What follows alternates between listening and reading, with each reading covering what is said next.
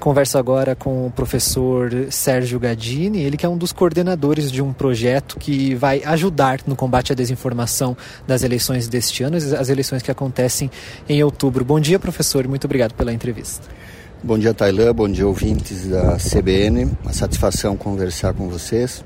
O projeto Combate à Desinformação nos Campos Gerais é uma iniciativa é, aqui na UEPG, mas ele integra uma rede nacional que envolve mais de 30 universidades, é, que inicialmente foi uma provocação no final de 2001 por parte do Supremo Tribunal Federal para que setores da sociedade, e aí a provocação foi para as universidades, entrassem nesse debate, de alguma maneira indicassem ações em andamento que apontam concretamente para o combate à desinformação, para que a gente reduza esses riscos da desinformação, da mentira propriamente, do boato, das fake news, nas relações democráticas e mesmo nas escolhas das pessoas, é, que isso impacta sem dúvida.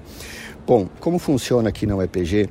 Essa iniciativa que aqui a gente denominou Combate à Desinformação nos Campos Gerais, é claro que ela tem um foco neste momento pré e depois eleitoral, mas que a gente pretende manter atividades nos próximos anos também, não é? A partir de um grupo de professores e estudantes que integram esta iniciativa de extensão, a gente lançou, portanto, alguns spots, algumas peças. A gente convidou ontem ao lançamento setores da sociedade civil, setores do judiciário, enfim, para discutir de que forma que a gente também pode trabalhar em parceria. Claro que existem outras iniciativas, né? Tem a, essa iniciativa do Tribunal Regional Eleitoral, né? É, Gralha Confere, que é uma iniciativa importantíssima que está girando o Estado também. Como na universidade a gente tem alguma possibilidade de produzir algumas peças, algumas atividades, enfim, a gente vai partir desta iniciativa. Então já temos uma série de de spots para uh, áudio à disposição. É? Vamos contatar as emissoras uh, de rádio, também os portais noticiosos para veicular esse material. Quem tiver à disposição, nós estamos interessados nesse diálogo.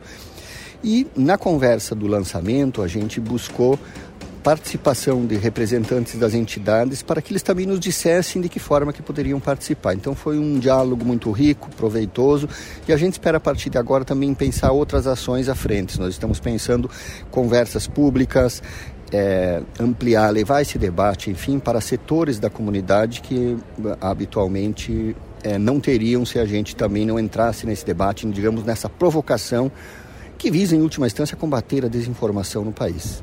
Professor, esse projeto é, tem principalmente a atuação da agência de jornalismo, que é um projeto dentro do departamento de jornalismo da UEPG, né? Eu queria que, o senhor comentasse a importância do jornalismo profissional para esse combate à desinformação e como que os alunos podem fazer parte também desse processo. Sem dúvida, é uma importante observação, Tailã, porque é, nós temos um potencial a partir do, do, curso de que a gente produz materiais, né? De que a gente, os estudantes no curso de jornalismo, eles se formam no exercício da profissão por atividades laboratoriais também. Então, essa possibilidade que a gente integra a agência do jornalismo, que é um programa de extensão da universidade, a gente pretende fazer exatamente isso que você é, lembrou.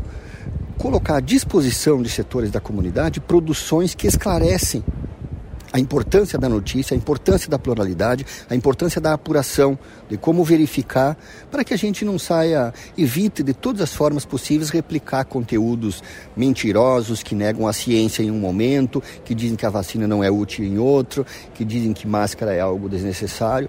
Essa série de experiências que a gente vivenciou na pandemia e que colocam a vida das pessoas em jogo. Então, o compromisso com uma informação plural, que envolve apuração profissional. Daí a importância dos veículos de comunicação integrarem essas redes diversas que estão se formando em todo o país pela é, ações que a gente denomina né, a partir do nosso projeto de combate à desinformação.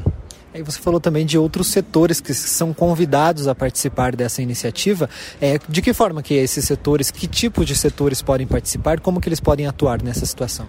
É importante também, a gente pensou nessa é, porque não é um problema da universidade, não é um problema do, dos jornalistas, não é um problema das emissoras, enfim, apenas, não é? é de toda a sociedade. Então, ontem, no lançamento, a gente convidou representantes de entidades, de sindicatos, de associações, de conselhos de políticas públicas, porque são nesses espaços, nessas entidades, que também a gente tem um potencial para que essa discussão ganhe é, uma ramificação na sociedade, que ela saia desses circuitos, às vezes apenas virtual e de poucas pessoas, e que ela amplie, chegue a um maior número de pessoas na cidade, inicialmente e naturalmente a partir é, também das emissoras da região. Nós temos um, um primeiro contato com as emissoras comunitárias é, da região que já se colocaram à disposição e agora a gente vai procurar também as emissoras e esperamos que a CBN nos ajude nessa empreitada de veicular esse material e na sequência também procurar conversar com o maior número de pessoas. Em última instância é isso, a tarefa da universidade também é entrar nesse, nesse debate porque é um compromisso da universidade pública. Só para a gente é, finalizar, é, agora esse projeto foi lançado ontem, mas já vem sido, sendo pensado há algum tempo, será intensificado à medida que a eleição for chegando, a campanha eleitoral? Sem dúvida, nós também vamos pensar formas de monitoramento, não, não se trata de um policiamento, mas de um monitoramento que visa contribuir e fazer com que os processos de escolhas sejam mais transparentes e as pessoas tenham as informações à disposição. E isso é, é o central. Então, é claro que nesse período de eleição, essa intensificação, esse trabalho mais intensivo ele vai acontecer e depois a gente também pretende continuar, porque infelizmente o crescimento da boataria, da mentira e da desinformação nas redes sociais aumentou muito ao longo desses últimos anos no país. E isso tem um sério risco à democracia. Ótimo, conversei com o professor Sérgio Gadini, ele que é um dos coordenadores de um projeto que combate a desinformação aqui nos Campos Gerais. Muito obrigado, professor.